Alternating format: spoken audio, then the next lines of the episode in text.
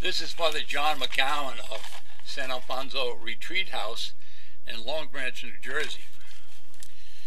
In his book, The Gift of Peace, Cardinal Bernardin wrote that when we are faced with a serious illness or any serious difficulty, we should do several things that can give us peace of mind. The first is to put ourselves completely in the hands of the Lord. We need to know that the Lord loves us, embraces us, and never abandons us, especially in our most difficult moments. And this is what Jesus says in today's Gospel at Mass.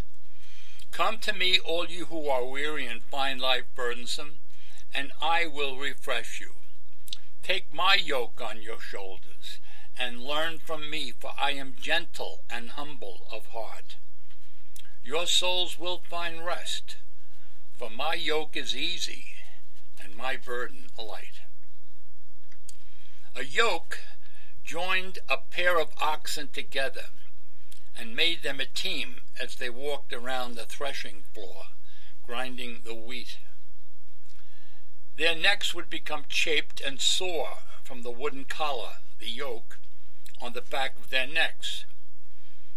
A good yoke reduced the chafing to a minimum.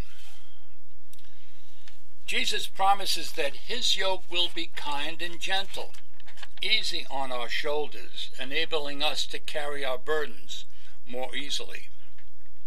His yoke is also light, because with him we will find it possible to carry out our responsibilities. Jesus will help us.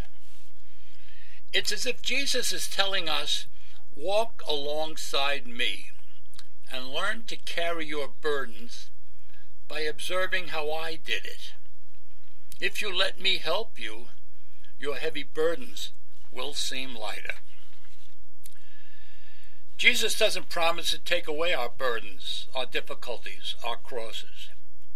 He promises to be with us and to help us carry them.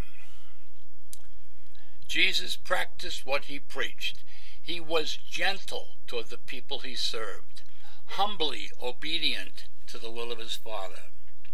The rest that he offers us comes from living each day his attitudes, his values, his mission, his ministry, his willingness to lay down his very life in whatever circumstances or difficulties that we too find ourselves.